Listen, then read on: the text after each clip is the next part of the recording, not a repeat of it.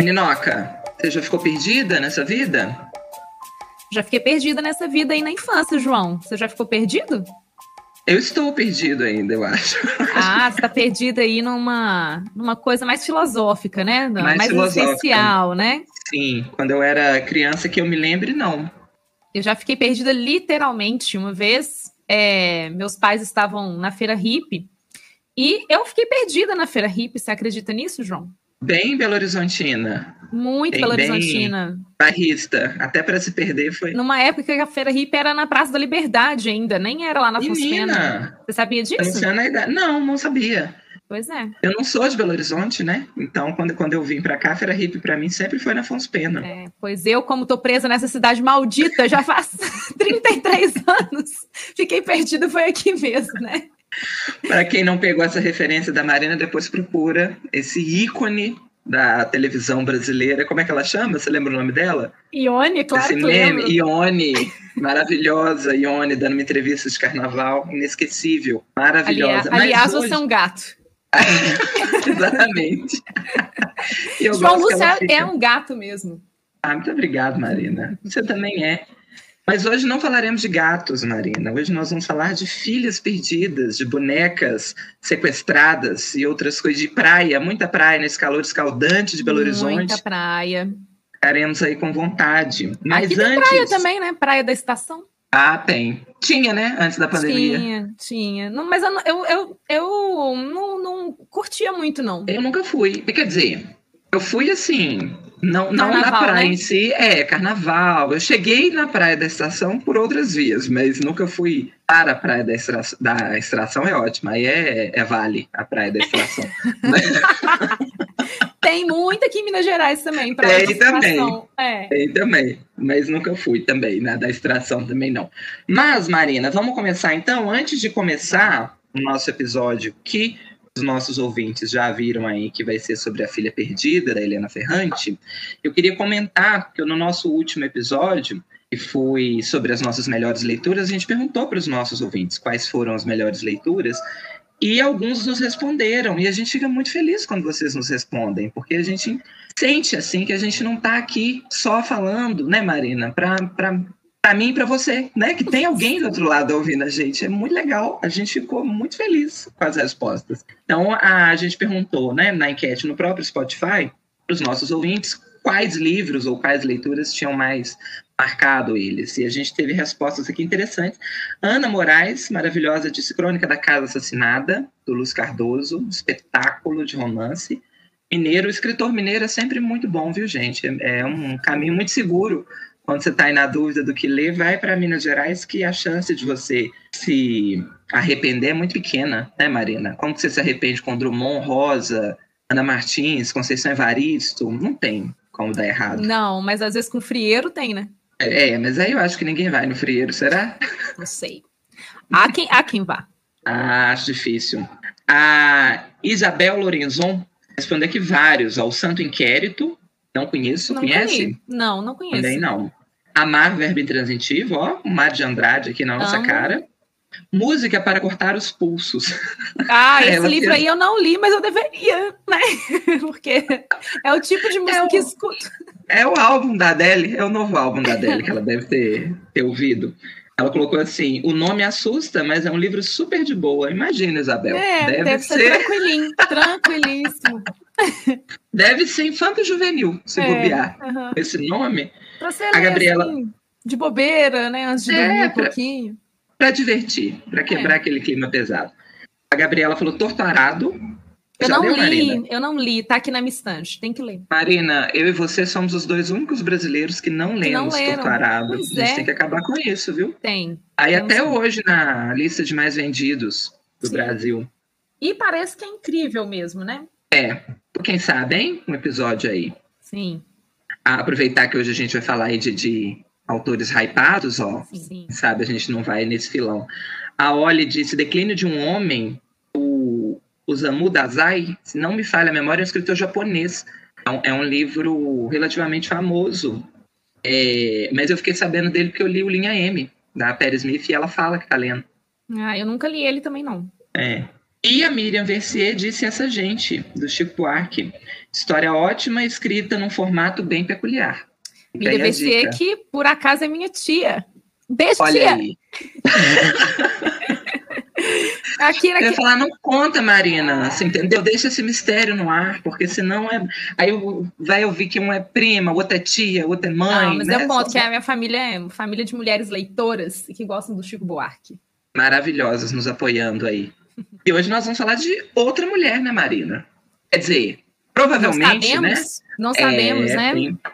Bom, então, a gente vai falar da Helena Ferrante. E aí a gente já começa com essa problemática aí da identidade do Ferrante Fever, né, quem, os fã-clubes aí que estão viciados numa autora que, no fim das contas, ninguém sabe quem é, né, Marina? Exatamente, Esse ela é meio. Aí. É o Bensky da, da literatura, né? Não sabemos quem é, fica aí fazendo as artes, mas a gente não sabe o que, que é, quem é na verdade. Não né? sabemos. Pois Por que, é. que a gente não sabe quem é a Helena Ferrante, Marina? Você quer que eu te conte? Por que, que não? Eu quero. Bom, então, Helena Ferrante acredita-se, né, que é uma escritora italiana, uma escritora, mulher, mas a gente não tem essa certeza porque ela nunca foi revelada, é um pseudônimo, né? Então aí agora, como o João Lúcio gosta de falar, né, agora é a Marina professora que vai falar? Sim, sim. O que, o que, que é um pseudônimo, professora? Ah, muito bom. O que é um pseudônimo, né? É um nome falso que a gente, um escritor, né, um jornalista utiliza ou porque ele não pode né, revelar o nome dele mesmo, pensar assim, né? Dentro de um regime ditatorial, você escreve um texto mais subversivo, nada mais justo que você use um pseudoônimo para você não, não sofrer nenhum tipo de sanção, né? Por conta do, é aconselhável. É aconselhável. A gente até aconselha. é, sim.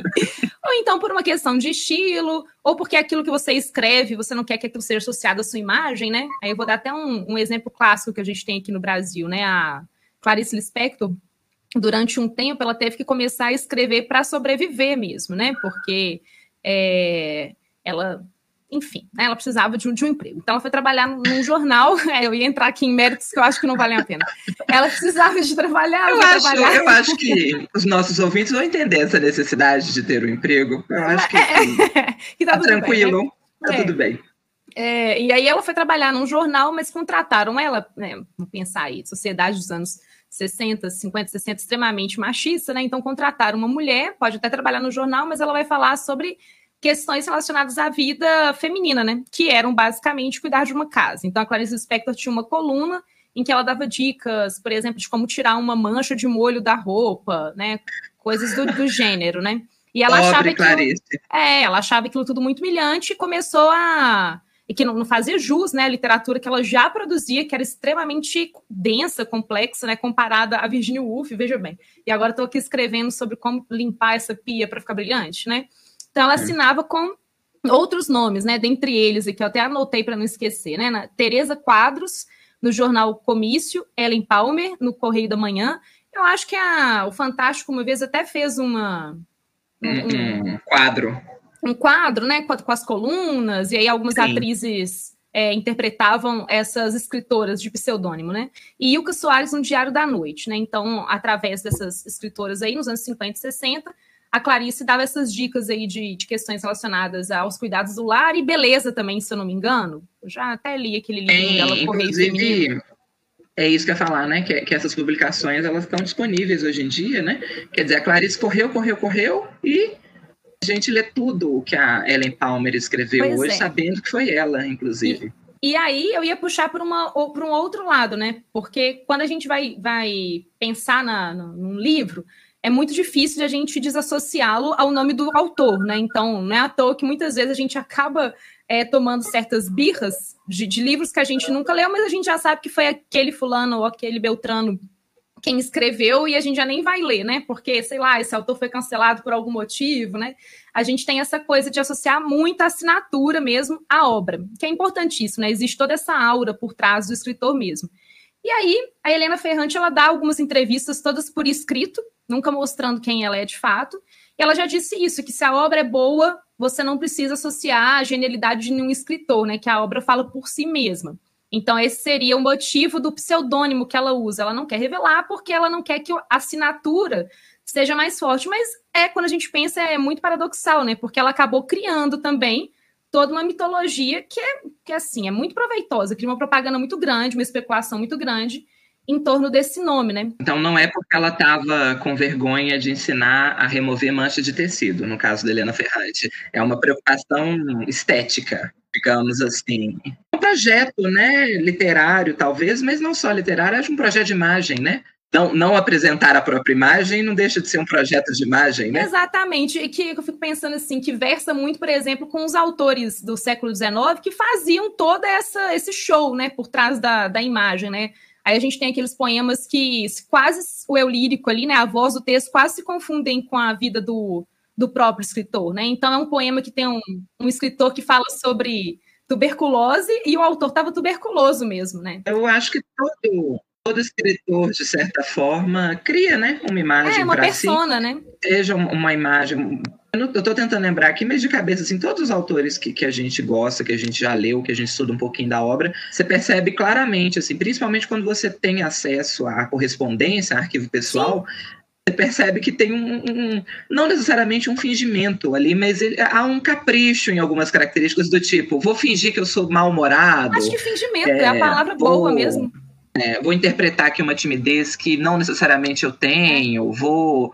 O João Cabral, naquela né, imagem de, de rabugento que ele tinha, né? carrancudo. O Drummond também, de certa forma, né? Como uma pessoa muito tímida. Recluse, muito, muito, nada disso. É... Era um cara super bem humorado, né? A gente vê nas entrevistas, às vezes, um pouco mais é, em que ele não estava fazendo a persona lá, um, né, um é, tio. Aqui, eu lembrei do Rubem Fonseca e do Dalton Trevisan, que, que não são pseudônimos, mas que durante muito tempo não tinha foto dos dois, porque eles não batiam foto, retrato, é, viviam escondidos, só fazer contato com o editor. Então, assim, o Rubem Fonseca, depois, no final da vida, ele voltou a dar entrevista. Teve uma, uma fala dele famosa, maravilhosa, que ele foi inaugurar uma biblioteca. Você conhece esse caso, Maria? Não.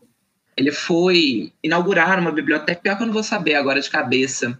Será que eu conto, eu me arrisco a contar? Eu sei que Posso estar contando errado, tá, gente? Me corrijam Qualquer coisa a gente corrige na, no próximo podcast. É, conta lá. Eu acho, pelo que eu me lembro do caso, que inauguraram uma biblioteca é, e deram o nome dele para essa biblioteca. Eu não estou lembrando aonde que era, mas era uma questão comunitária, assim. Devem era uma ter várias, né? Ou numa, é, mas era para envolvia trabalhador. Eu, eu, tenho essa, eu sei disso porque era um, não sei se era uma escola para jovem adulto ou se era um, um, curso técnico, alguma coisa assim, mas era voltado para os alunos ali ou para os trabalhadores. E ele foi na inauguração. Ele foi receber a homenagem e fez um discurso assim, hiper marxista, sabe? Trabalhadores univos, a importância da, da educação para a classe operária, para a classe trabalhadora.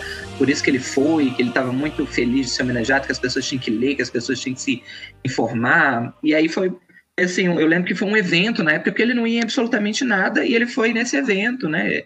Muito legal da parte dele, gosto. Mas tinha essa coisa de, de, ninguém conhecer o rosto dos dois direitos, da, da, única foto que tinha era da década de 70, 80, umas, o Manuel umas Bandeira, né?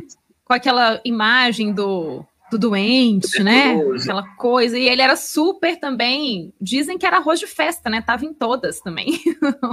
E que gostava de visitinhas, né, Marina? Essa lenda que ele gostava de umas visitinhas. Ah, femininas? De... É isso? Você estava sendo é malicioso? Isso.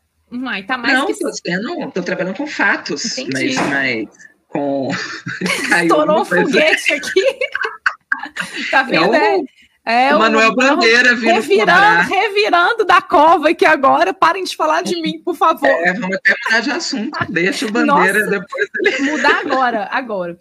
Eu achei aqui, João, a, a, o trecho em que ela fala isso numa obra publicada em 2003 chamada Os Caminhos de uma Escritora. Aí eu já recortei a fala da Helena Ferrante, né, desse pseudônimo, dessa identidade falsa aí. Ou de quem responde por ela. Ou de quem responde por ela. Sei lá, se é uma pessoa também, né? Vai, vai que, é, um... Eu vou te contar um caso aqui interessante, mas diga, conte primeiro Bom, fala. Ela fala assim, então. Eu acredito que os livros não precisam de seus autores para nada, depois de escritos. Se tiverem alguma coisa para contar, mais cedo ou mais tarde encontrarão, encontrarão leitores. Se não, não. Pronto, né? Então não precisa revelar minha identidade. Aí, só para dar uma costurada nessa relação aqui da, da dessa identidade da, da, Helena Ferrante, né? O New York Times, em 2016, tentou a todo custo, né? Fez uma, um tipo de reportagem investigativa mesmo para descobrir quem era Helena Ferrante, né? Porque ela já estava estourada. E já tinha um fã-clube considerável aí já também. É o e... Ferrante Fever. Pois é. E aí, o que, que, que, que aconteceu? Né? Foi o maior tiro no pé que eles deram, porque eles acharam que as pessoas iam ficar super interessadas em descobrir a identidade, mas o fã-clube respeita tanto né, essa questão aí da, da omissão do, do nome por trás dessa autora aí, que começou a, a, ficar revoltado, tipo assim, deixem a mulher em paz, né? Deixem ela se, é, se resguardar, é a vontade dela, é o projeto estético. E aí eles descobriram é, soltaram o nome falando que era uma tradutora, falaram quem era a tradutora, depois essa tradutora desmentiu, falando que ela jamais seria Helena Ferrante. Então, parece que não é mesmo, né? Nem se me pagasse, é. Helena, não, não sou. Helena é, mas é porque parece que ela ficou um pouco ofendida também, do tipo assim, gente, que coisa, né? Ainda quando vão dar informação, dão informação equivocada, uma coisa meio desesperada mas... de revelar mesmo, né? Pode ser Helena Ferrante mentindo. Pode ser, a gente nunca vai saber né? Nunca um, saberemos. Ou é, saberemos, né? É, eu acho que também o, o fã-clube, eu brinquei aqui do Ferrante Fever, mas tem esse nome mesmo, parece. Os, porque a, a Helena Ferrante, ela virou um best-seller, né? Ela estourou aí com a, a, a série napolitana dela, que é uma tetralogia. Então são quatro livros, daqui a pouquinho a gente pode comentar também rapidinho. Eu li o primeiro. Você leu, Marina? Não, eu não li. O Amiga Genial, não? né? É, eu li uma Amiga Genial, mas tem, posso comentar também, mas não, não pertence ao Ferrante Fever, infelizmente. Mas acho que, que o fã-clube dela aí criou, querendo ou não também, né? Imagina agora. Eu acho que, que ela virou refém dessa própria história, porque se um belo dia ela se assume, criou-se tanta expectativa, talvez, uhum. em torno do nome dela, né? Que aí quando ela revela assim, não sou eu, é. passa a ser muito comum, né? E você estraga ali tudo, todo o processo de ilusão, de projeção que você criou em uhum. cima. Eu acho que agora ela vai manter acidente, ou não também, mas enfim, eu acho que, que muita coisa vai ser quebrada aí se, se a gente revelar. Quem, quem sabe até o final desse episódio a gente não revela quem é Helena Ferrante, é. Marina. Será que é esse o grande segredo, né, que a gente tem aqui? Será que não é você, Marina? Ah, nossa, gostaria de ser uma Helena grande Ferrante. escritora, mas não. Não chegou a minha hora, quem sabe, né? Um dia chegue aí. Eu ia, ia te contar um caso, Marina, que eu acho que você não sabe, mas do perigo do pseudônimo. Ano passado, tem um prêmio espanhol de literatura chamado Prêmio Planeta, que não, se não estou enganado, é até da editora Planeta, que é espanhola, que, que cria a premiação, e ano passado fizeram assim, um, um fuzuê, porque o prêmio foi potencializado, então ia ser um prêmio assim, milionário, só, só perderia para o Nobel, mas em quantidade monetária estava quase ali uhum. igual ao Nobel, então assim, uma bolada, e eles premiaram uma autora chamada Carmen Mola, que é um pseudônimo, Marina é, era é a Helena Ferrante da Espanha. Eu detesto essa expressão, mas só para entender. Que escreve também uma trilogia, fez muito sucesso com uma trilogia policial. É uma detetive, e aí estava vendendo horrores, e aí premiaram a, a Carmen Mola. E aí, quem foi receber o prêmio, Marina? Uma inteligência artificial. Três homens foram receber o prêmio, Marina. Pois é. Acredita? É. Três eu homens. Vou aproveitar e já até costurar com uma outra coisa, né? Por que, que nós dois acabamos escolhendo esse, esse livro, né, para contar aqui que nós somos, infelizmente, dois vendidos que gostam muito da cerimônia do Oscar. E aí, como a Filha Perdida, né, já está aí ganhando várias premiações, inclusive a de melhor roteiro adaptado, né, que é a adaptação do, do livro da Ferrante, né, feita é, sob a direção aí da Meg Gyllenhaal, a gente resolveu ler o livro para saber se era tudo isso mesmo também, né, que a adaptação de roteiro que era essa, e eu me esqueci porque que eu ia fazer a costura. Que que foi? Já até me embolei. O que, que foi a última coisa Não que você sei. falou? Eu, eu tava contando aqui de três homens que receberam um ah, prêmio. Já lembrei, lembrei. Isso aí. Do... E aí você foi lá no Oscar eu falei, uai. Não, vai, vou, vou, é, vou trazer. É, é, o roteiro da Marina, você já não ganha o Oscar é, de roteiro, roteiro adaptado. É, é surrealista. aí eu já lembrei o que, que foi, João. É porque você disse que foram três homens, né? E a Meg Gyllenhaal, ela falou que ela assumiu essa direção contando ela não sabe quem é a Helena Ferrante também. Ela, ela jurou de pé junto nas entrevistas, não sei quem é ela. Mas eu é ela, é a. A Meg a própria. É. é a Meg. Mas ela falou que só assumiu essa direção contando que aquilo lá era uma autoria feminina. Então, assim, né? Hum... Imagina que não seja, né? O, o, o BO que isso não, não ela vai fez dar. Uma, né? Mas ela falou demais, hein? Sim. Ela fez uma aposta muito alta. É. Porque parece que não, não, nesse prêmio foi uma torta de climão, porque assim, a grande autora espanhola de romance policial recente, best-seller, e apareceu, eu tenho o um nome aqui deles, ó, Jorge Dias, Jorge Dias, ah, usar bem, um ótimo espanhol.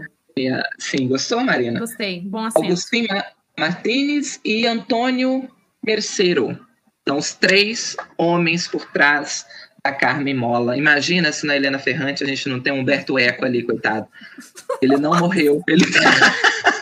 o nome da Rosa, Marina, é o que eu quero saber. Qual é o nome da Rosa? Podre, João. Bom, acho que depois dessa podreira a gente pode finalmente começar a falar do enredo do, da Filha Perdida. Sim, Bom, a gente fez o caminho inverso antes da Marina falar do, do, da, da sinopse, né? A gente primeiro viu o filme e depois foi para o livro. A gente pretende comentar aqui dos dois. Mas sobre o que se trata a Filha Perdida, Marina, então? Não, na verdade, dessa vez vou deixar você fazer o, o a resumo, a sinopse. né? A sinopse que é das últimas fui eu, e eu sou um pouco menos cuidadosa que você, eu acabo dando spoiler. Aí, João, eu vou te interrompendo, eu levanto minha mãozinha aqui hum. para fazer os adendos aí já, para já ficar uma coisa mais dinâmica. Mas antes, eu vou só já explicar o nosso caminho inverso aí. A gente viu o filme primeiro, e nós dois gostamos bastante do filme né? A gente tinha gostado. É, para falar a verdade, assim, para mim não foi aquela coisa do amor. Eu achei que a, a Olivia Colman, claro, né? Tá, tá excelente. É, eu já gostei do filme antes de assistir, porque falou que tem a Olivia Colman, eu já tô em pé é. aplaudindo, falando merece o Oscar. Tem que Mas a Dakota Johnson também tá incrível, né? Eu gosto muito da personagem dela. Quem que é a Dakota Johnson? A, a casa. A Nina, a moça a mais jovem. Ah, você gostou? Sim, não, não, não me impressionou tanto, não. Você sabe que ela é a moça do 50 Tons de Cinza, né? Não. Sim, não rapaz. Sabia. Ela é. Ah, ela eu, é. eu gosto da Olivia Colman e da que faz a, a personagem da Olivia Colman jovem. Ah, então, aquela atriz agora. é excelente mesmo. A de cada Oscar também. Maravilhoso. Mas vamos com calma. O que, que você ia dizer antes? O que eu ia dizer é que um dos prêmios que ele está cotado para ganhar no Oscar o filme, né? E que já ganhou em outra premiação é o de roteiro adaptado. E aí, como a gente fez o caminho inverso, em certos trechos do livro, eu vou confessar que eu tive preguiça de ler o livro, eu estava com, com o filme muito fresco na cabeça e era idêntico. Então, existem algumas mudanças muito sutis que é feita é, entre na adaptação do, é claro, primeiro porque uma linguagem é fílmica e a outra é, é, é romanesca, obviamente. Ó, eu não estou falando nem disso. Romanesca. É, foi porque eu usei essa palavra. é, foi, foi, escrito no século XII. Exatamente.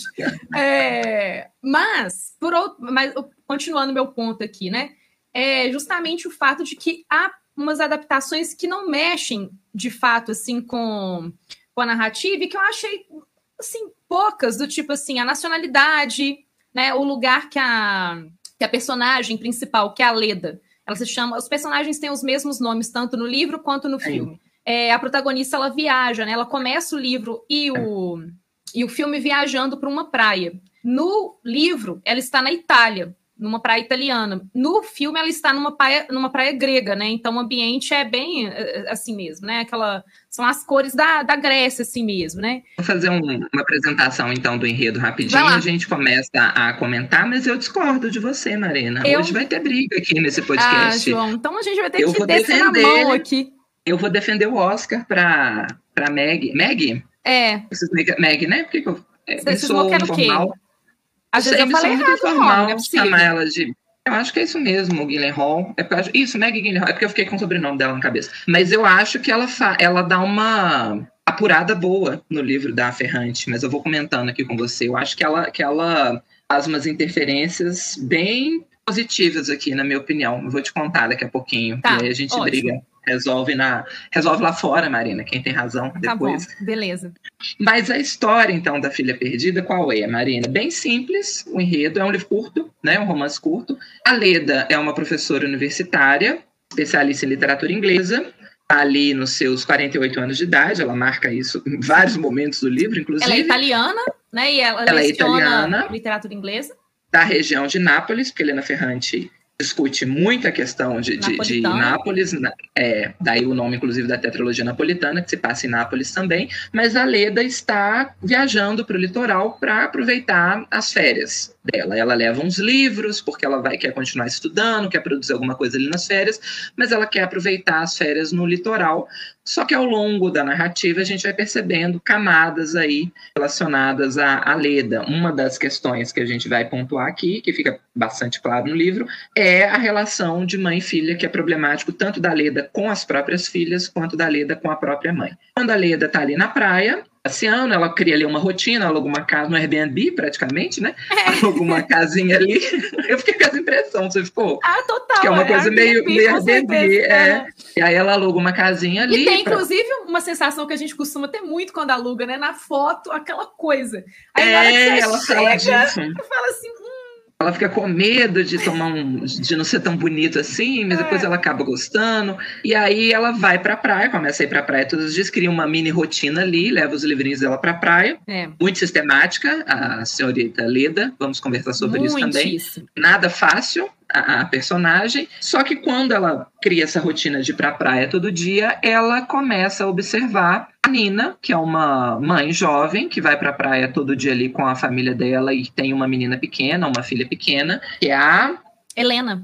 Seu nome? Helena. Olha aí os nomes da Helena Ferrante aparecendo aí, uhum. duplicados. Depois é. aparece, tem muito nome duplicado hum. também e, na e muita... tetralogia, viu? Não só nome duplicado, né? Tem relações de espelhamento também ao longo do livro, né? Sim, o tempo todo.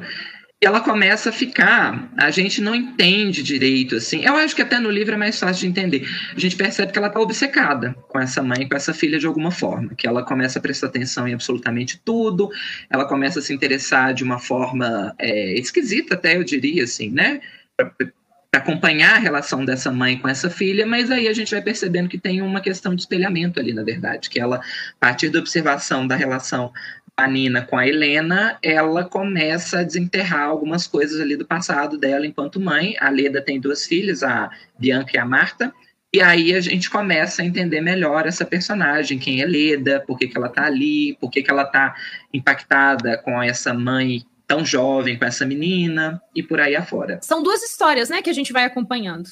Na verdade, três, né? Porque a primeira história é uma professora que tira férias, né? A segunda história é uma professora que observa a vida de outras pessoas, principalmente da Nina, e uma terceira história, que é da Leda jovem, né? Que, que vai aparecendo ali em flashback. E aí eu já acho que é um ponto muito positivo para Helena Ferrante agora que estou falando simplesmente do livro, né? Ainda que no filme também esteja muito bem feito. Os flashbacks são muito bem feitos aqui, né? É, tinha falado na semana passada, a gente conversou de narrativas aqui que fugiam completamente à linearidade. Aqui, apesar do flashback, a narrativa é extremamente tradicional, eu achei, pelo menos assim. Né? Você não tem dificuldade de acompanhar a, as linhas cronológicas, ainda que ela esteja no, no presente revendo o, os fatos passados, né?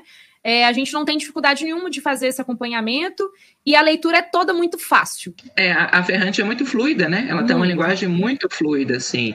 É, não necessariamente simples, não acho que seja esse o ponto. Não, né? não. Ela tem, é, ela tem umas passagens bem interessantes nesse livro, sobretudo. Mas realmente ela não, não, não acho que seja uma dificuldade, assim, de, de sintaxe, por exemplo, não. ou que o leitor vai ficar perdido. Ela é uma autora que, que é muito, até objetiva, eu diria. Eu achei não sei bastante. se a Marina concorda. Muito, muito. Ela até seca em alguns momentos, eu acho, assim, na hora de descrever. Inclusive. É, assim, não a, tem muita metáfora, né? É, e, e, a, ela dá os nomes, né? Assim, a, essa Leda era amargurada, ela não faz muita volta, né? Ela dá assim a, o, ad, o adjetivo, né? Certeiro certeiro, bem, bem no ponto ali. E eu acho que isso, nesse tipo de narrativa especialmente, potencializa muito, porque a questão central aqui do livro vai ser a questão da maternidade, né, que está aí no título A Filha Perdida. E aí a gente, quando a gente entende realmente a, a relação da Leda com as filhas e, de certa forma, com a própria mãe dela também, e aí a gente começa a entender por que, que ela está tão obcecada com a, a, Nina e a Helena, e com a boneca também, né? Tem uma, apareceu uma boneca aqui, quase um thriller, essa, esse episódio com a boneca, né? A Helena, que é a menina pequenininha, tem uma boneca que ela carrega para cima e para baixo, e essa boneca vai desaparecer na, na praia em um determinado episódio, né? Ali, um determinado capítulo do livro. E aí, é, querendo ou não, também é uma projeção de relação materna, né? Da, da Helena ali, tão pequena, já se comportando como mãe em relação a essa boneca. Então tem muita coisa aqui pra gente discutir, mas eu diria que o tema do livro é a maternidade, né, Marina? Sim, em relação. É eu já tinha até comentado com vocês também, né, João? A gente sempre dá uma comentadinha um com o outro antes, que é a relação da maternidade da Leda com ela mesma e com a maternidade do outro, né? É, então ela tá ali ao mesmo tempo que ela tá vendo a cena da Nina, que é essa mãe muito jovem, se eu não me engano, é, a Nina revela em um dado momento que ela tem 19 anos ou que ela teve a filha com 19 anos. É, na verdade, ela teve a, a Helena com 19, mas ela tá com 22, porque ela fala que a, a Helena já tem 3 anos, né? E aí eu acho que essa questão da, da, do fato dela ter sido mãe muito jovem acaba sendo um outro espelhamento com a boneca, né? É, e aí, quando você fala isso, João, é, eu faço uma relação de novo com a Clarice Lispector, né? Porque a Clarice, né, todo mundo que é leitor dela aí, mas para quem não é leitor também, a gente explica, né, de novo aqui a professora Marina. É, a gente ela, é didático. É, bastante, né? É, tinha essa prática, né, do, do, livro dela, epifânica, né, ou a chamada epifania. O que, que é epifania, né, João? Você quer explicar o que, que é epifania para o leitor, para o ouvinte? Para o leitor. Não, não, você que meteu aí o conceito no meio da conversa, ah. você que explique. Então tá. A gente então não combinou lá. o cachê antes, então. Então eu vou curto e grossa aqui, tá? Então, epifania basicamente seria. É, bastante objetivo. Seria um momento de iluminação, né? Que o personagem ou o narrador é, teria, né? Uma revelação. Mas é uma revelação, não é da ordem do divino, né? Como a, a epifania é, sagrada, né? As epifanias bíblicas todas aí que a gente conhece, né? A gente aqui, inclusive, né, João? Porque estudamos em escola católica, sabemos muito bem quais são essas aparições. Mas não é dessa que bastante. se trata. É. Não, não são essas apari aparições das quais a gente está falando aqui. É algo do tipo bem simples, bem comum, né? Você está vendo uma cena cotidiana e aquela cena cotidiana ali te desperta alguma coisa, né? Te faz rever algum fato da sua vida, seja alguma coisa que está acontecendo agora, ou alguma coisa do passado que você só entendeu naquele momento que você viu uma cena banal acontecendo. Então, isso vai, vai de forma bastante. É, pertinente assim nessa narrativa, não é pertinente não, que eu ia falar persistente, na verdade, errei a palavra aqui, de forma bastante insistente, persistente nessa narrativa, o que vai acontecer é que observando a Nina é, cuidando da filha, e a relação da filha com a mãe também, né, que é a Helena com, com a Nina, e da Helena com a boneca, a nossa protagonista, Leda, vai lembrar da maternidade dela, né, das duas filhas que ela tem, que é a Bianca e a Marta, ela vai lembrar da relação que ela tinha com a mãe dela, e de uma relação também que ela teve com uma boneca, né? Que vai ser bastante importante no, no, no ponto da narrativa aí também, porque a protagonista, a Leda, ela vai ficar obcecada com essa boneca, porque de alguma forma essa boneca transporta ela para um passado da, da infância mesmo, em que ela vai lembrar que tinha uma boneca muito querida, é, e que essa boneca muitas vezes supria até mesmo uma carência que ela sentia da mãe. Que ela vai dizer que o que ela mais sonhava quando ela era criança era poder tratar a mãe como uma boneca. Mas que a mãe nunca teve o mínimo de paciência para isso. Então ela tratava a boneca como uma boneca e ela depois deixava que as filhas dela tratassem dela como se ela fosse uma boneca também, né? Então a boneca tem essa simbologia aí de, de transportar a Helena para os fatos da vida passada dela e ao mesmo tempo vai anunciando para a gente aí alguns flashbacks que são importantes para a gente também entender um pouco mais da vida dessa protagonista. É curiosa a associação que você fez, porque é, a gente começa a entender, quando ela descreve a cena dos regadores, que, que você tinha comentado antes, né, ela fica profundamente irritada. E agora que você fez esse paralelo, a gente entende que talvez essa irritação seja porque era uma vontade que ela tinha com a mãe e ela não conseguiu executar, né? Então aquilo vai remexendo ali o, o, algumas lembranças e remorsos, né, que estão tão enterrados ali. Eu acho que é uma narrativa que trabalha muito com essa ideia de remorso, de culpa, tanto não só o remorso, mas a falta dele, a culpa e a falta de culpa o tempo todo, né? Ela vai equilibrando essas contas aí. É, e um último comentário, um parênteses aqui, é curiosa a sua menção a Clarice, porque a Helena Ferrante recentemente fez uma lista, né? Recentemente nada, ano passado, ano retrasado, uma lista de 40 é, indicações de autoras né, mundiais que ela sugere para os leitores dela e ela coloca a Clarice, né? Ela colocou a Paixão Segundo de H, ah. a lista de, de. Veja bem, veja bem. Veja bem.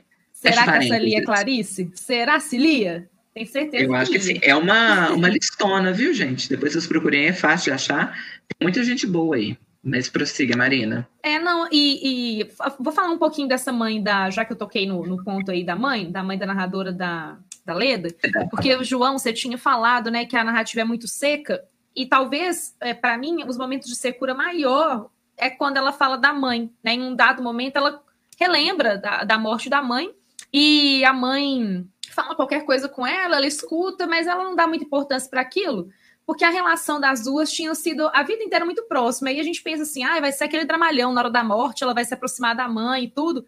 Nada disso, sim. Continua uma relação de, de extrema secura, assim, da parte, principalmente agora, muito mais da Leda do que da mãe da Leda, né? E ao longo da narrativa, ela vai deixando é, isso sendo percebido, do tipo assim, eu tenho vergonha de tudo que tem a ver com a família da minha mãe, com a família do meu pai, com essa origem napolitana que eu tenho. E a vergonha dela é tanta, né, que ela não quer que as filhas dela, em um dado momento, ela revela isso, que o maior pavor da vida dela seja que as filhas dela entrem em contato com a cultura napolitana, porque nesse momento da maternidade dela, ela já mora em Florença e ela não quer de forma alguma que as filhas tenham o dialeto, né, o sotaque, a entonação da, da língua, é, da língua, da, da região, né, que é, do, é a região dela, é a região dos pais, da família inteira, e da qual ela sente muita vergonha, e a gente vai percebendo que essa vergonha tem a ver também com o fato de ela pertencer a uma família que, embora seja média, né, classe média, é, não é letrada, né? Então.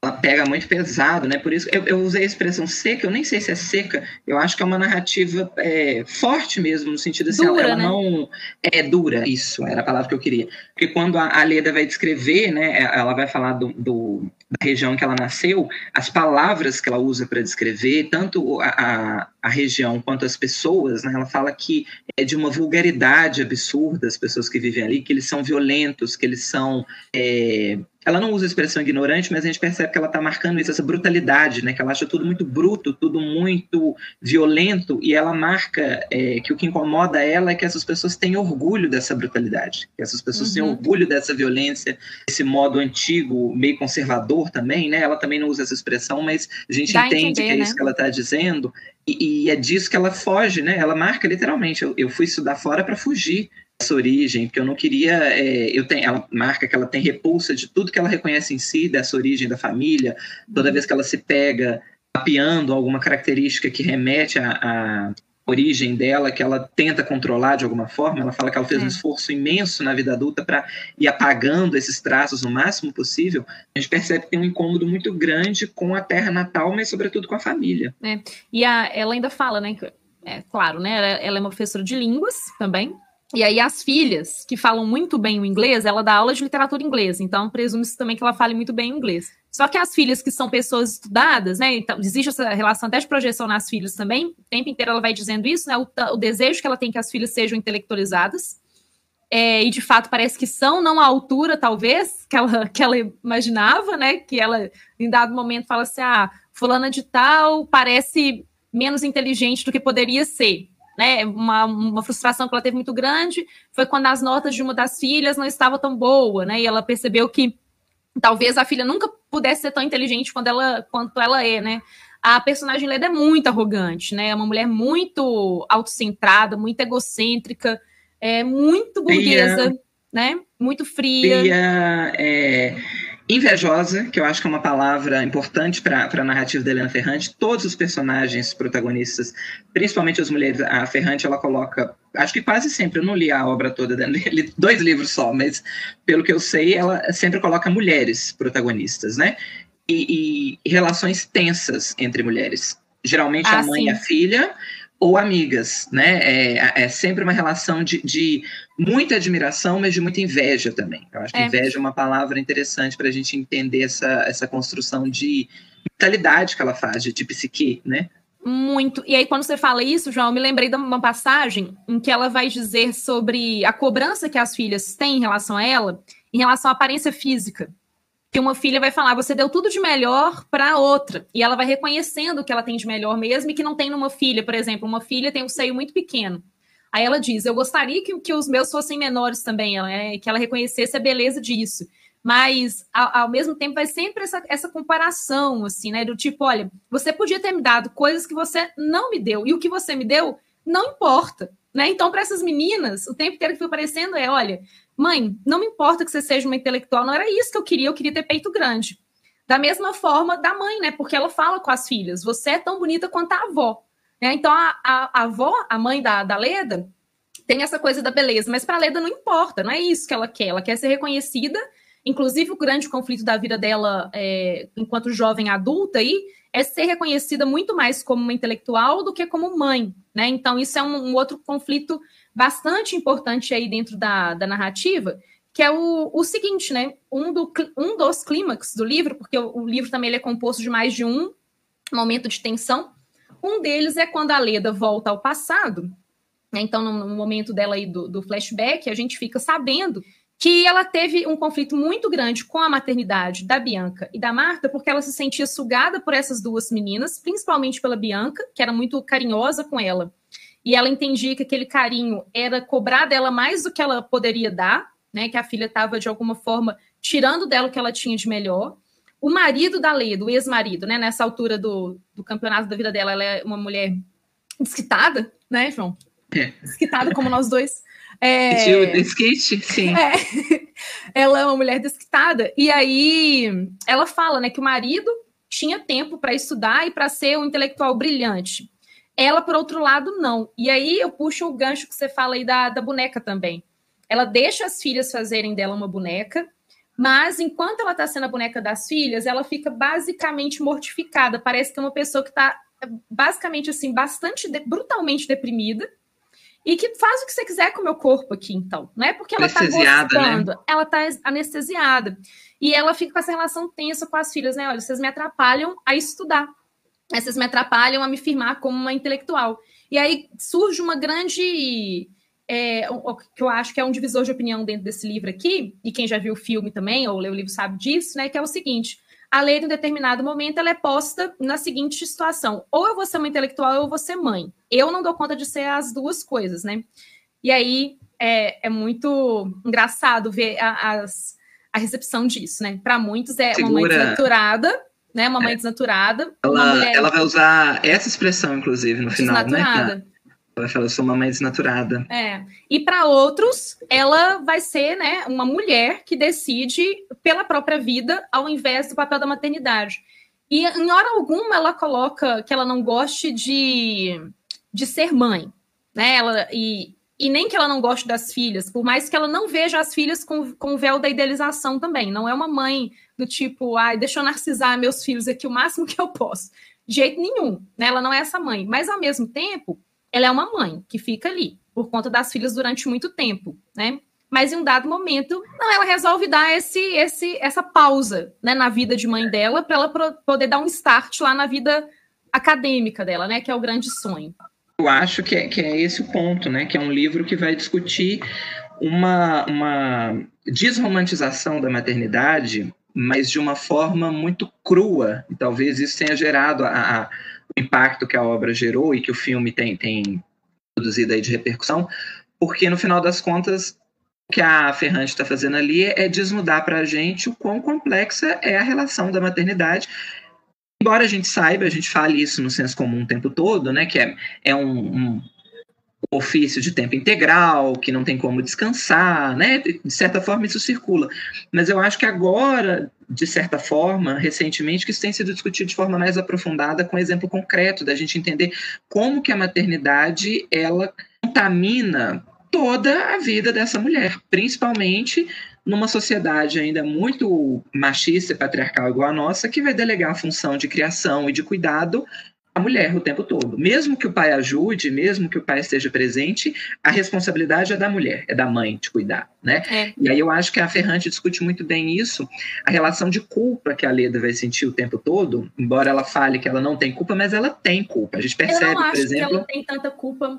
Eu acho que ela tem, sabe quando? Por exemplo, quando ela, quando as filhas estão doentes, ela não verbaliza isso, mas ela é, eu acho que é uma culpa no sentido de que uma cobrança ela não consegue se entregar plenamente a outras sensações porque ela fica pensando o tempo todo, mas minha filha está doente, minha filha tem aquela cena do congresso, ela vai para o congresso e ela marca, né? A a, eu não vou lembrar qual das duas agora. Estava com o princípio de resfriado, e quando tem, não, não vamos comentar a cena toda né? para não ficar, é, para não ficar imenso aqui, mas quando ela, enfim, tem ali um princípio de reconhecimento intelectual, que ela liga para o marido super feliz, o marido joga na cara dela, mas a sua filha está com catapora, né? É. Aí é como se fosse uma coisa assim, eu nunca vou conseguir concretizar nada, porque eu sempre vou estar à sombra das minhas filhas, no sentido de que eu é, ou eu estou presente ou eu estou ausente, né? A sensação Sim. que ele gera ali da, da Leda, e querendo ou não, isso não sei se ela se sente culpada no sentido tradicional do termo, mas é algo que atrapalha a felicidade plena dela. É como se assim, eu nunca mais vou poder ser feliz nessa área porque minha filha está doente. Então, assim, é, se eu fosse uma mulher solteira, independente, é, sem filhos, eu poderia estar tá aqui aproveitando o mérito. Eu não posso porque eu tenho que me obrigar a ficar triste porque minha filha está com catapora e meu marido jogou isso na minha cara agora, né? E eu sou uma mãe desnaturada que estou viajando, estou longe dela. Ela até desliga, ela nem dá muita bola, mas assim, essa ideia do, do incômodo constante, de você nunca vai poder viver 100% para você, né? Eu acho que o grande ponto é esse. A maternidade aqui para Leda acaba com qualquer possibilidade de independência que ela tenha. E é isso que incomoda ela, que a partir de um certo momento ela vai ter que viver em função das filhas, mesmo que não integralmente, mas ela vai ter sempre que separar ali 20%, 30% do tempo dela. Tem uma cena muito angustiante aqui, né? Que ela perde um pouco a cabeça, ela bate na, na filha, porque a menina está fazendo uma birra, e a forma como ela descreve a cena, né? Ela estava tentando trabalhar no computador, tinha uma panela de molho de tomate no fogão, porque ela estava fazendo a janta, a menina começa a fazer birra, e você percebe assim que ela descontrola, ela perde é. o controle, porque ela está tendo que ali atender oito, nove demandas ao mesmo tempo, não uhum. só a demanda do tempo, que ela tem que dar, dar conta de fazer o jantar, de cuidar das duas, filhas, das duas filhas, de terminar o artigo, mas também a demanda emocional, né? Ela não pode estar ali 100% em nenhuma das atividades, porque ela tem que ficar todo momento se dividindo em três, quatro, cinco para prestar é, o apoio emocional e presencial que as filhas precisam, para se dedicar à carreira acadêmica, para também se dedicar ao casamento, de certa forma, né, e ao cuidado da casa, ela marca muito isso, né, que o marido trabalha fora, mas a carreira do marido é pouquíssima impactada, não tem impacto praticamente é. nenhum com a, matern... com a paternidade, né? Eu falei que ela deu uma pausa aí, né, na maternidade. A gente não vai contar como que isso se dá, porque isso é, é um, é um ponto alto do livro, porque senão a gente vai dar um spoiler muito grande. Mas, é. em um outro momento, o marido também dá uma pausa da paternidade e tá tudo bem. Isso é colocado no livro, que tá tudo bem, né? Ele não foi é, questionado sobre isso hora nenhuma, inclusive ele se muda pro, pro Canadá, né? Ah, depois as filhas vão morar, depois de adulta, já vão morar com, com o pai no Canadá também, mas durante muito tempo não. É, a, relação, a relação das filhas é bem próxima à da mãe, né? E eu acho que para Leda é tão angustiante também o papel de mãe, porque o fato de ela ser mãe, de reconhecer várias coisas nas, nas filhas, faz com que ela volte para o passado dela o tempo inteiro, né? Justamente aquele que ela queria enterrar. Então ela vai reconhecendo nas filhas dela alguns pontos que ela não queria ter lembrado mais, né? Que, que está nela, assim. Então, um processo de, de autoanálise, analisar as filhas, a coisa do espelhamento de novo, né? Olhar o outro é você olhar para você também, né? Então, isso vai acontecendo com a Nina, isso vai acontecendo também com as duas filhas dela, com a, com a Marta e com a Bianca. Aí, João, é, um outro ponto para mim que, para puxar agora um outro gancho, né? Que é muito alto nesse livro, que eu acho a melhor cena do livro. Eu não acho a melhor cena do filme, mas do livro eu acho, que é a cena da filha da Nina sendo perdida na praia, já para retomar aí o título, né? Que é a filha perdida. É, uma das filhas perdidas, né? Porque tem uma tantas aqui no, no, livro. É. Eu fiquei, só um, antes de você comentar a cena, não sei porquê, mas vendo o filme, é, eu, eu, encarei a filha perdida como uma boneca também. Porque o livro vai, né? A, a história ali vai ser essa menina tentando recuperar é. a boneca e a que gente é a filha, né, da, da criança, né? Ela trata como Exatamente, exatamente. E a partir dessa filha perdida que meio que a Leda vai fazer esse processo de análise que você falou, é. pensar nas filhas perdidas que ela teve. Inclusive, só um comentário. Quando eu estava vendo o filme, eu vi o filme antes de ler o livro, né? Igual a gente comentou. É, o, o filme, ele cria essas tensões de uma outra forma pra gente. E aí, quando você tem a cena ali do, do grande spoiler, da grande revelação, eu tinha achado que a Leda tinha perdido uma filha, perdido mesmo na praia, assim, que a menina uhum. tinha saído e ela sempre. sumido para sempre. E não é isso, mas é, é, é muito angustiante também quando a, a Leda revela, né? Mas e comenta primeiro, Marina. Não, não, que eu acho que o, o ponto de insistência do livro aqui é o perder-se mesmo, né? As diversas formas de perder, metaforicamente, igual a gente trouxe no começo do episódio brincando, claro, mas de estar perdido também é, literalmente, né? Então ela conta essa angústia. Ela está vendo a Nina, que é a mãe que ela observa, perder a Helena. A Helena foge, é, foge, não vai brincar em outro canto na praia. Ela se lembra que certa vez também ela viajou com as filhas pequenas e ela perdeu uma das meninas. Né? E ela vai contar o desespero. Então, ela vendo o outro, ela lembra o que ela sofreu. Mas o que eu acho assim primoroso que ela faz esse trecho é que ela tenta descrever também o ponto de vista da criança que está perdida. E eu acho é. incrível o que ela faz, né? A criança que está perdida, ela olha para a praia, ela vê a mesma praia, mas ela para de reconhecer todo o rosto que ela reconhecia antes, né? Ela sabe que ela está perdida, mas ao mesmo tempo ela não consegue é, ter linguagem para dizer estou perdida, né? Aquela cena, você está andando na rua, sei lá, você solta a mão da sua mãe, você pega qualquer mão de mulher, né? É, uma mão de mulher, não é, não é a sua é. mãe. Você já está perdido também, né? Mas para criança é, é uma coisa muito assustadora, porque é, um, é, é, inominável, assim, também, né? E eu acho que é o, o, o para mim, é a melhor passagem do livro, que é essa descrição da aflição da mãe, é, do sentimento dúbio, né? Aí tem essa coisa da culpa também, que é tipo assim: é, perdi minha filha, pelo amor de Deus, mamãe não pode perder a filha, né? E, mas ao mesmo tempo, depois ela fica com raiva da filha.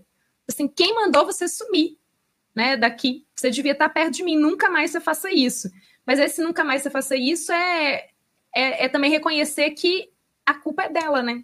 é o medo de perder, né? E, é. e, a projeção ali, você tá contando a raiva porque você errou, porque você. É. E, e, aí volta no ponto que a gente comentou, porque eu acho que falar de maternidade, eu, conforme você deve ter percebido, né? Você que nos escuta, e a Marina, eu não sou mãe. Mas é claro que. que nem eu, né? É, é, não dá pra gente se colocar no lugar de uma mãe, mas o que a gente percebe, a gente tem amigas que são mães, essa relação com a culpa tá sempre presente, né? Então, é, é imagina você perde a sua filha, deve ser um imagino eu, o maior medo de, de uma mãe, de perder a filha, de, de errar com a jeito, filha nesse né? nível. É, é, da filha adoecer, da filha sofrer alguma coisa, mas você perder o contato e, e perder qualquer pessoa é angustiante, né? No sentido presencial ou metafórico, mas uma filha pequena, e, e aí você sabendo que a responsabilidade, na teoria, é sua, né? Não é só sua, claro que não, mas que a sociedade vai te julgar assim, e mesmo que você entenda que não é só sua responsabilidade, que é responsabilidade do pai também, de toda a sociedade tomar conta dessa criança,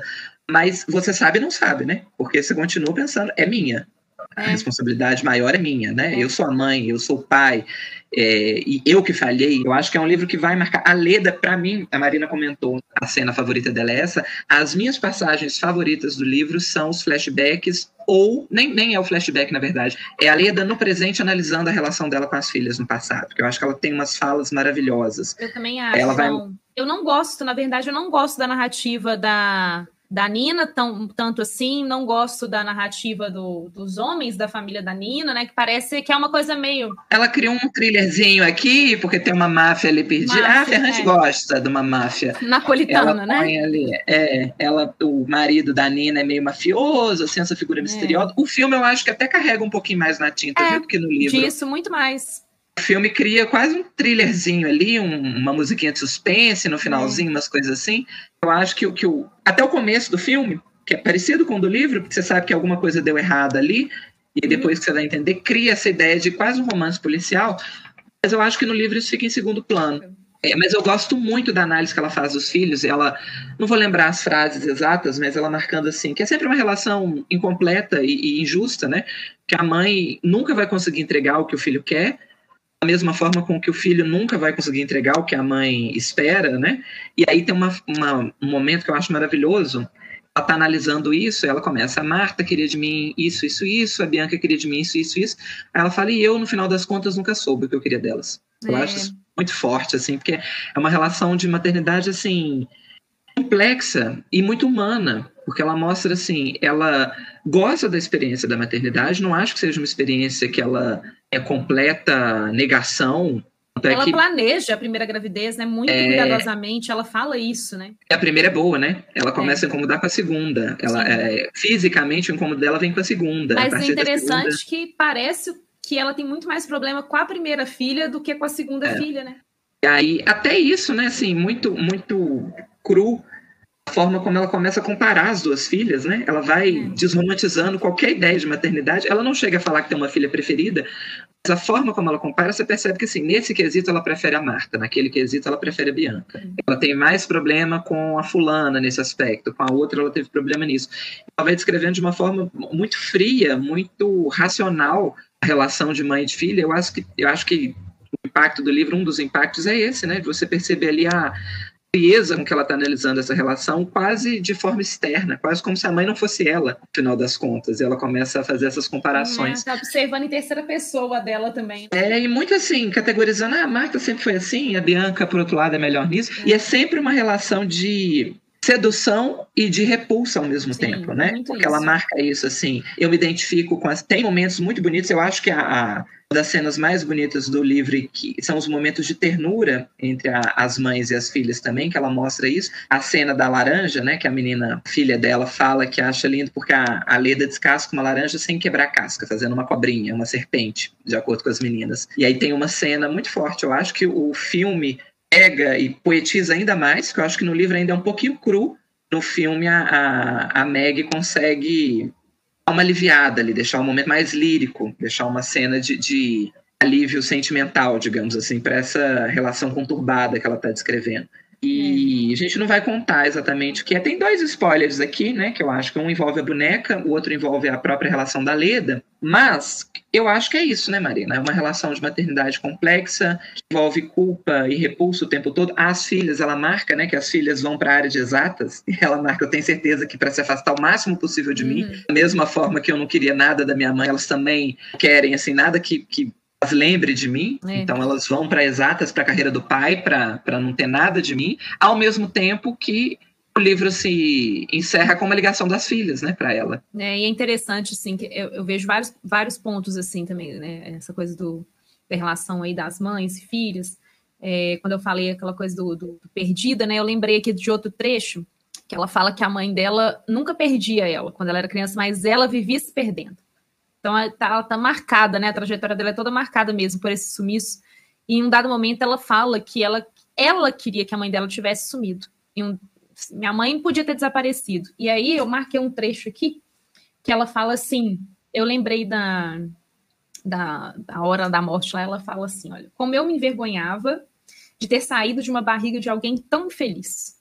Ela fala isso da, da mãe dela né? Então acho tipo assim, é bizarro o, o jeito que na ela vai segunda, tratar. Né? Na segunda gravidez ela vai falar assim, não era um ser, era um pólipo que estava ali é. brotando em mim, um pedaço de ferro dentro da minha barriga. É. Aí ela começa a se incomodar com, com o aspecto físico mesmo da maternidade, né? A partir da segunda. Eu acho que é um livraço, viu? Sobre maternidade, sobre a complexidade da maternidade, sobre essas questões que estão tão em pauta ultimamente que são necessárias de serem discutidas, né? Até Eu que acho... ponto a, a, mulher vai, vai ser responsável eternamente pela criação dos filhos, é. até que ponto a maternidade vai implicar um abandono da carreira profissional, ou se não implicar Isso. um abandono, um sacrifício imenso da mulher para ela conseguir é. administrar a, a, mulher profissional, a mulher é, por si só também, né? Afinal de contas, é, parece o básico, mas as pessoas se esquecem disso, que ela é uma, uma pessoa com, com desejo próprio, com vontades é. próprias, com, que ela pode viver em função da vida do outro. A Leda fala isso no momento, né? Fala. Eu queria muito que um dia minhas filhas me vissem é fora da posição de mãe, mas parece que dessa função eu jamais vou me libertar em relação a elas. Vai ser impossível que a gente estabeleça outra relação que não seja da função. Ela marca assim, parece impossível que antes dos 50 anos a, as filhas, os filhos entendam os pais como uma pessoa e não como um ofício, né, como uma é. profissão. Ela usa a palavra função pessoa. mesmo, como função. É, é. né? E para encerrar assim o que eu queria falar sobre o livro, né, é que eu, eu acho realmente assim, eu, eu vi algumas críticas, né, falando que era um livro que trazia os conflitos de uma mulher branca burguesa, e eu concordo com isso, é de fato. Mas tem esse outro valor que é universal mesmo, da responsabilidade da maternidade, que eu acho que atravessa a classe social, né? Ela não é, não deve ser ignorada só porque acontece com uma mulher que é burguesa, de origem burguesa. E que o filme, né, ele está entre os mais assistidos da Netflix. Já, já é considerado um dos mais. E só de trazer essa discussão, né, eu acho que para quem é mãe, importantíssimo, para quem é filho, importantíssimo também, para quem é mulher, talvez já tenha vivido isso, para quem é homem, que possa se colocar aí no, no lugar mesmo, né, da, da mãe. A gente fazer um humanizar o nosso olhar enquanto filho também é. para a mãe, né? Você já, você já parou para pensar assim, tudo que as nossas mães é, em tudo que elas tiveram, de tudo, né, que elas tiveram que abrir mão, conta da, da simples existência nossa, né, o que que isso impactou a vida dessa mulher. Engraçado, posso fazer um momento análise aqui com você, Marina? Eu tenho uma, uma lembrança muito forte da minha infância. Se tiver algum analista, algum terapeuta aí no, nos ouvindo, depois é manda para mim.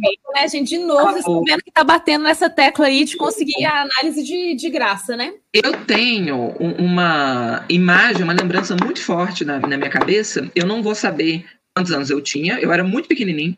Eu lembro que eu estava sentado na beirada da cama, minha mãe abriu o guarda-roupa para pegar alguma coisa para mim, uma roupa, um pedaço de pano e tal. E foi a primeira vez que eu tive consciência de que a minha mãe já existia antes de mim. Entende? E aí eu lembro disso, assim, de ter esse lampejo, assim, claro, de pensar assim, gente, essa mulher ela tinha uma vida antes da minha existência, é. sabe? Tipo assim, o que, que ela fazia antes de eu existir? O que que, quem era essa mulher antes de mim? Assim, ela tá aqui, claro que não com essa construção complexa toda que eu tenho hoje, mas assim, ela tá aqui, né, é, se debruçando ali dentro do guarda-roupa para achar um par de meia para mim, o que ela tá fazendo hoje se eu não existisse? Uhum. Eu lembro disso, assim, muito forte, de, de, de, ter percebido assim, ela não nasceu comigo, né? Eu, é. eu, entrei no meio da história dessa mulher, ela já tem uma vida ali, quem, quem era ela, o que, que ela queria, o que, que ela pensava, né, o que, que ela queria ser, enfim, eu, e isso foi meio assustador para mim naquela época. Eu não lembro quantos anos eu tinha, mas eu devia ser muito novo, porque eu lembro que eu não verbalizei nada. Eu fiquei só refletindo sobre isso. É, eu acho que eu sou um pouco a Bianca, a filha aí, que realmente coloca a mãe na função de mãe, fazendo uma análise aí também, né? Acha é. até hoje que a sua mãe nasceu com você. Nasceu, você nunca é, exatamente. Então, foi, é bom, né? Essa coisa de você realmente perceber. Às vezes a gente consegue perceber mesmo que a mãe é uma outra mulher, que não só a função da mãe antes dos 50, né? Ia ser muito melhor para as mães que os filhos começassem a perceber isso. E é, é difícil mesmo, né? Enquanto Muito. filho fazer. Então, João, a gente pode dedicar esses episódios à minha mãe, Mônica, e à sua mãe, Sim. Lúcia. Lúcia. A mãe tem um pouquinho de ferrante, eu repetindo os nomes. Lúcia, João Lúcio. Não, na minha casa não repetiu, não. Na minha repete, porque eu sou do interior e interior é um grande anos de solidão. Uhum. Todo mundo tem o mesmo nome. Mas é, um último ponto que eu ia falar a respeito dessa relação da, da matéria. Ah, é. Que, que eu acho que é um, é um livro que, a partir desse olhar mais empático e mais humano para as nossas mães e para as outras mães também, né? Não necessariamente as nossas, mas as mães que estão aí e pensar isso, né? É, até para a gente compreender algumas questões que a gente julga as nossas mães com tanta força, às crueldade, vezes, né? Como né? que errou, é crueldade como que errou, como que pôde.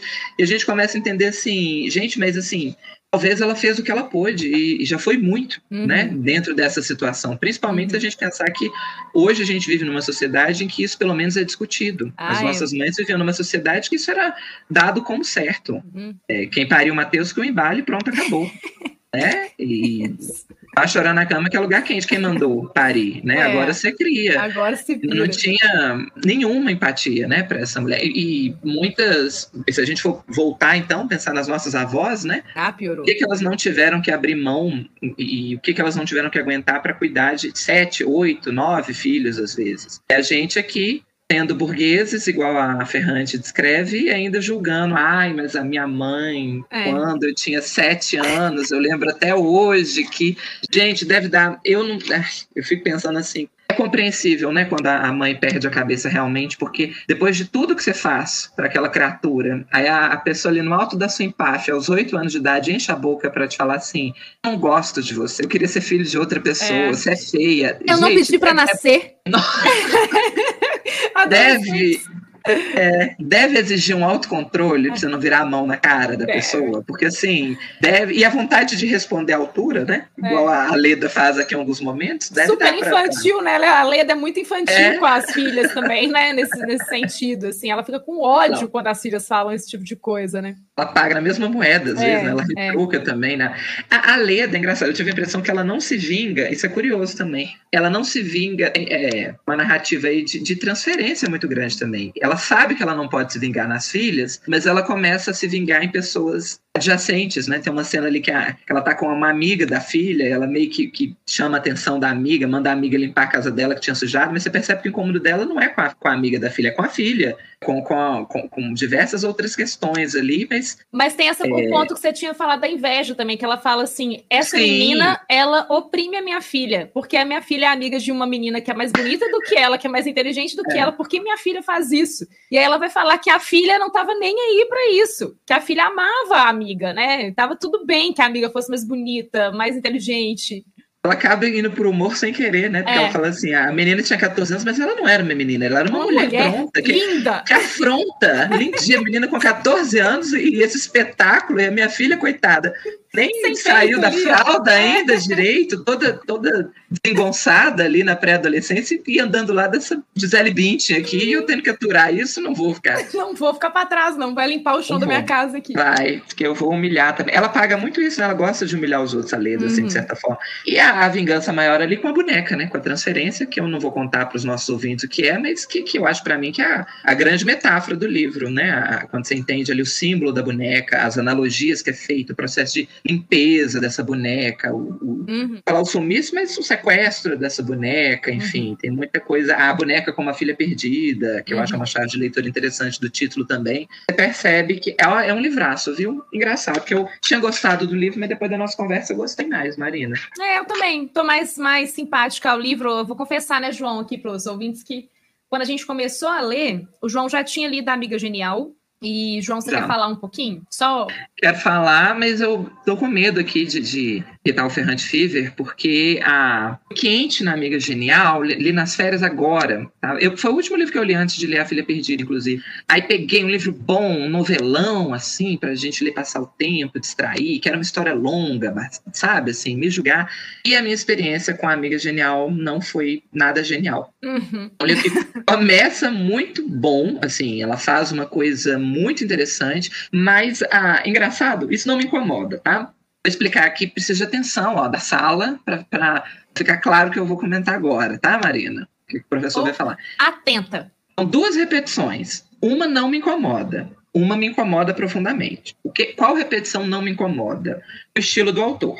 Eu acho que todo artista se repete exaustivamente porque é o estilo dele, ele gosta daquelas questões. Isso, inclusive, que constrói a obra desse artista, uhum. não, não tem problema nenhum. A gente comentou no último episódio que eu estava aí maratonando Almodova, você percebe claramente, assim, como que ele retoma os mesmos pontos e retrabalha às vezes de forma. ia falar de forma diferente, às vezes nem de forma diferente, às vezes é a mesma discussão ali num outro contexto. É, você não pode ser Helena... o, não pode ser o Woody Allen também, né? Porque aí ninguém aguenta por vários motivos né? Inclusive, mas Sim. um deles é essa repetição, pelo amor de Deus. Não né? pode ser o Camilo Castelo Branco. Amor de petição, é. amor de salvação, amor de, amor de, não Deus. sei não, amor de qualquer coisa. É. Mas aí essa repetição não me incomoda. E aí, lendo a Filha Perdida, você percebe até no título, né? A Filha Perdida, a Amiga Genial. Ela tem até uma estrutura sintática, é. artigo, substantivo e adjetivo. E, e é, repete os temas. A relação mãe-filha é uma grande questão para ela. A relação da fuga é muito importante para ela, porque o, a tetralogia napolitana, o prólogo, é uma amiga recebendo a ligação do filho da amiga, ela já velha, e o filho da amiga contando assim: tô te ligando porque minha mãe sumiu, minha mãe fugiu.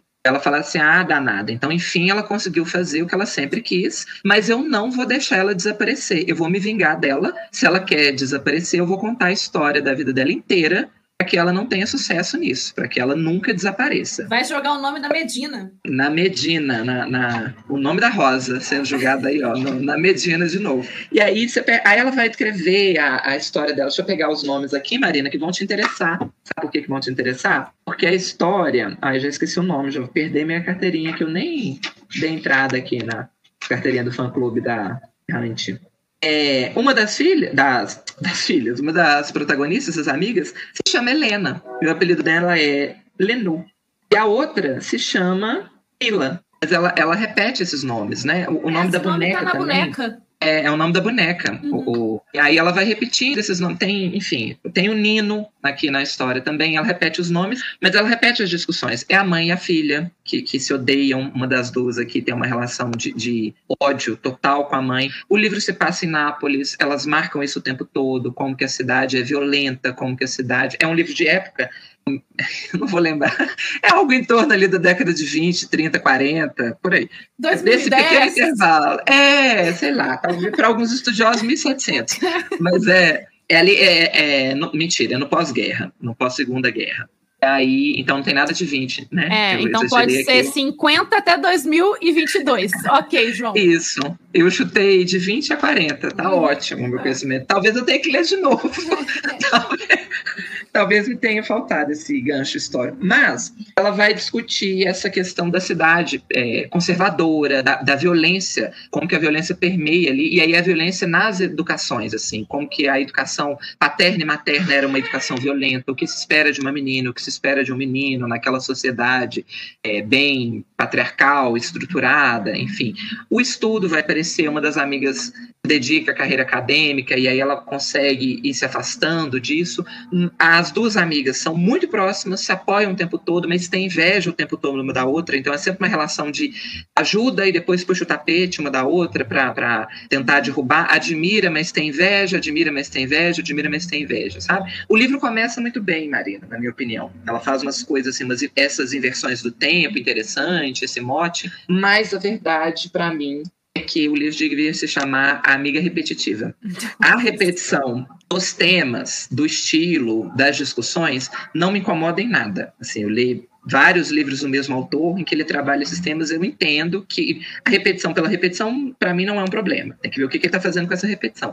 Mas o livro em si é repetitivo. No meio do livro, e é um, para mim, passou de 250 páginas, eu acho que o autor já tem que fazer uma justificativa de por que, ele está fazendo isso com o leitor, entendeu? Já estou numa fase da vida de que passou de 250, me justifique que sem esse livro merece. Sem, sem tempo irmão, ou escreve uma coisa é, muito da boa, né? É, e o livro tem 336, 332 páginas, sendo que ele podia ter 250, Marina, porque chega um momento ali no meio, é o meio, tem problema com o meio do livro. E ela começa a te dar vários exemplos iguais ou muito parecidos dessa relação de inveja e admiração das amigas. Juro para você que tem um momento do livro, elas vão competir inclusive na escola saber quem, quem tem as melhores notas, quem é a melhor aluna. Só te interrompendo rapidinho, que também é série da HBO, né? Ou Amiga Genial. Virou, virou, virou uma série da, da HBO agora. Que também não vi é, ainda. Parece que também tá entre as mais assistidas. Tá, a Helena Ferrante, uma mina de, de ouro, hein? Mina de Senhora ouro. Ferrante. E aí a... tem vários exemplos, tipo assim, ai, na prova de latim, ai, na prova de italiano, ai, na prova de matemática. Eu falo, Ferrante, meu amor, eu já entendi. Gol, gol assim. Uhum. ah, eu achei que faltou aqui uma coisa que eu achei que ela tem bastante na Filha Perdida, que é a capacidade de concisão. É, é um Acho livro, que ali no, no, dava até para desenrolar mais, né? O, é. A Filha Perdida em alguns momentos. Mas a gente começou com um pouco de, de, ressalva no começo também, né, João, do livro. Comecei, mas eu comecei com medo, porque eu tinha vindo da, da amiga repetitiva, da amiga é. genial, eu falei, ah, meu Deus, eu imaginava que ia ser uma experiência mais curta. Não, eu achei chatérrima a, o começo do livro, como eu acho chatérrimo também aquele começo do filme, que ela chegando na praia, aquela coisa toda. Eu oh. acho muito enjoado aquela parte ali. Ou a experiência do Airbnb. Né?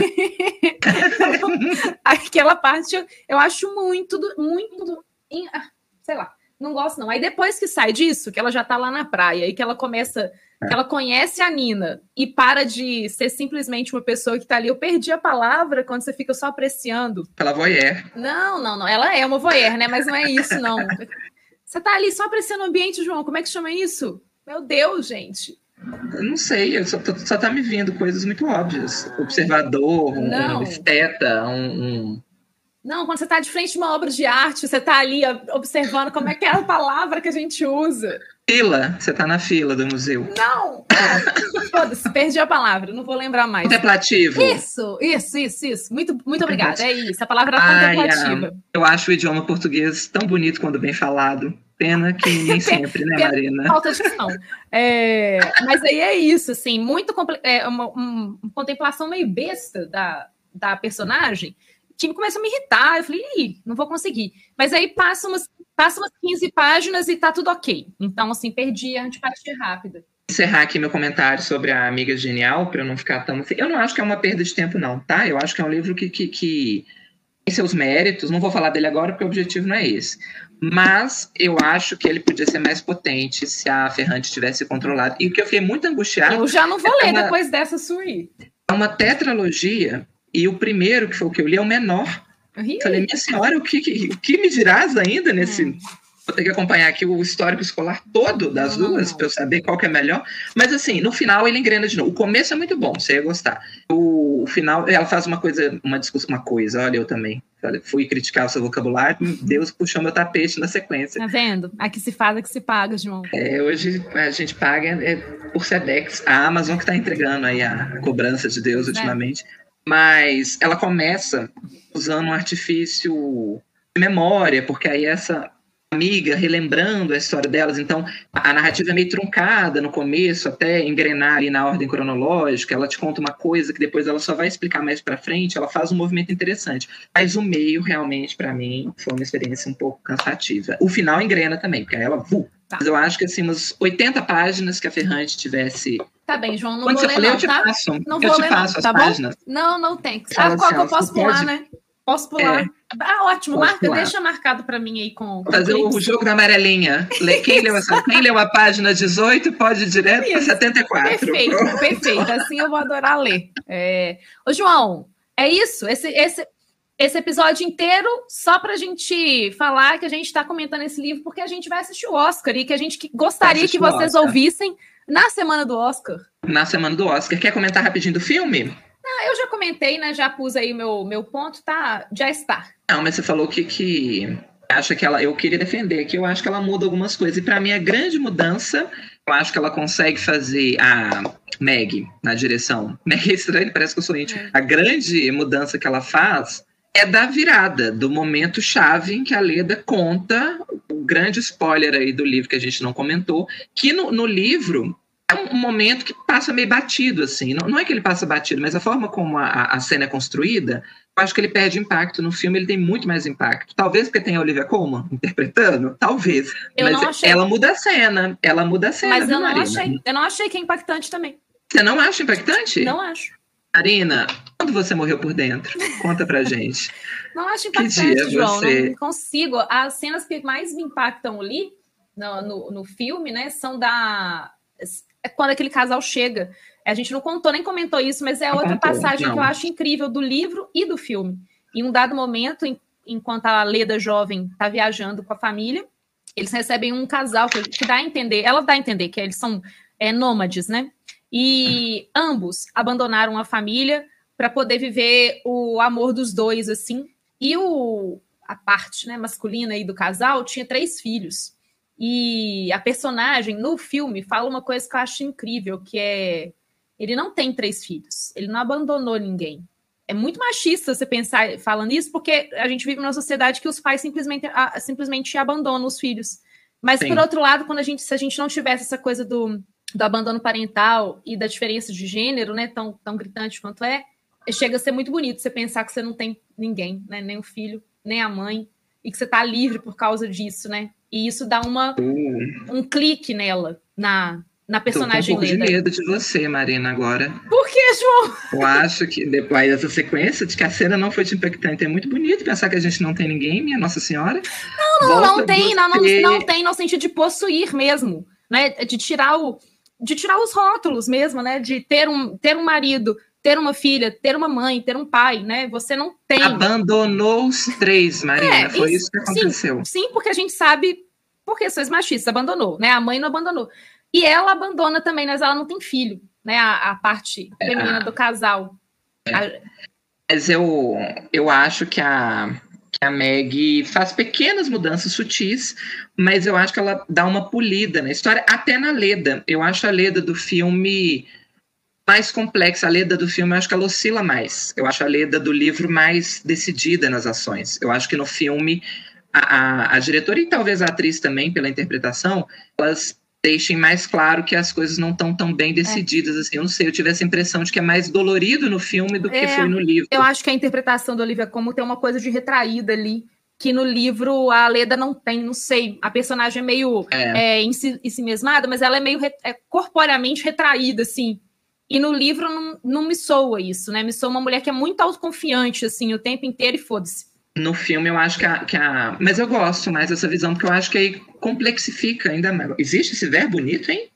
Ah, existe, é. Complexifica? Eu gostei, vou anotar para usar sempre. Mas Vai eu cagar, acho que João, aquela... deixa de ser besta eu acho que ela dá uma. que ela complexifica, Marina, a, a personagem, porque ela dá mais camadas ali. É, volta a defender a cena, eu acho que a cena de revelação, é, não só pela cena, mas o diálogo que é feito, o diálogo é o mesmo do livro. Igual. Mas, é, mas ela troca, ela desloca. É no, no livro, ele é antes, né? É, numa cena, no filme ela desloca, tem essa cena sem esse diálogo e ela desloca o diálogo para uma outra cena e eu acho que dá um impacto também interessante porque ela vai construindo essa ideia de que essa mulher tem alguma coisa ali do passado mal resolvida ela vai criando uma gradação. Eu gosto bastante do filme. Tem uma outra mudança que eu gosto muito do final. Ah, o final eu, eu acho frase. incrível, a mudança também. Mas eu prefiro a, é. a, a Helena Ferrante livro. Prefere? É porque você é Helena Ferrante. No final, vou ler a última frase aqui do livro. Ela diz assim: Murmurei comovida, estou morta, mas bem. No filme, a última frase da Leda é: Não, na verdade, estava viva, estou viva. É. É uma importante sutil, a mudança. importantíssima. Uhum. O foco sai da morte e vai para a vida. Como a Marina já morreu por dentro, ela prefere a frase do livro, que vai dizer: Estou morta, mas bem, faço bem. Como eu ainda não cheguei neste ponto, eu prefiro a do filme, vai dizer, não, na verdade estou viva. Isso. Mais alguma coisa, Marina? Todo mundo então torcendo para o Oscar da Olivia Colman, que não vai vir, tá? Queria já antecipar. A Olivia Colman vai perder para Nicole Kidman, mas não vou nem poder questionar, porque desse, também não pude questionar quando a Olivia Colman tirou o Oscar da mão da Glenn Close, coitada da Glenn, não tem um Oscar, mas assim, a Olivia realmente estava melhor neste ano, e aí fica nisso, né? Uma roubando da outra, até que a gente encontre esse Oscar perdido, Marina. Queria só fazer um último comentário. O Oscar aqui. perdido, né? Oscar perdido. Não, hoje a gente não vai poder poder contar nenhuma fofoca da Ferrante, nem fazer uma análise astrológica dela, porque realmente, né, tem uma data aqui que eu achei na internet dizendo que a Helena Ferrante na, teria nascido em 5 de abril de 43 em Nápoles. Eu não vou confiar nessa informação, porque mesmo que tenha sido a Ferrante quem disse numa entrevista, ela claramente está mentindo. Por que, que ela está mentindo, Marina? Se ela tivesse nascido dia 5 de abril, ela seria ariana. E ela claramente é uma geminiana, para estar tá trabalhando ah, com pseudônimo. Ela só pode ser do signo de gêmeos. É, ela poderia ser, pelo menos, igual Fernando Pessoa, que escrevia sobre outras pessoas, figuras, mas pelo menos deixava a astrologia revelada. E Fernando Pessoa que era o quê? Geminiano. Claramente, obviamente. E tinha esse nome, né? Pessoa. Né? Sim. Ele só poderia ser geminiano. É isso, Marina. É isso. É, esse foi mais um episódio de Várias Histórias, que é apresentado por mim, Marina Horta. É a hora que você fala, João. João. o apresentador perdido. Eu tô preso na, no trocadilho com a filha perdida aqui, vou ficar perdido até o final. E ele é editado e mixado pelo Vitor Brauer. A gente se vê em breve, porque a gente tá aí não tão enrolando igual estávamos antes. Sim, fã clube da Helena não me odeia. A gente Beijo. não se vê, na verdade, a gente se escuta. Vocês me escutam. Escutam a gente. Tchau.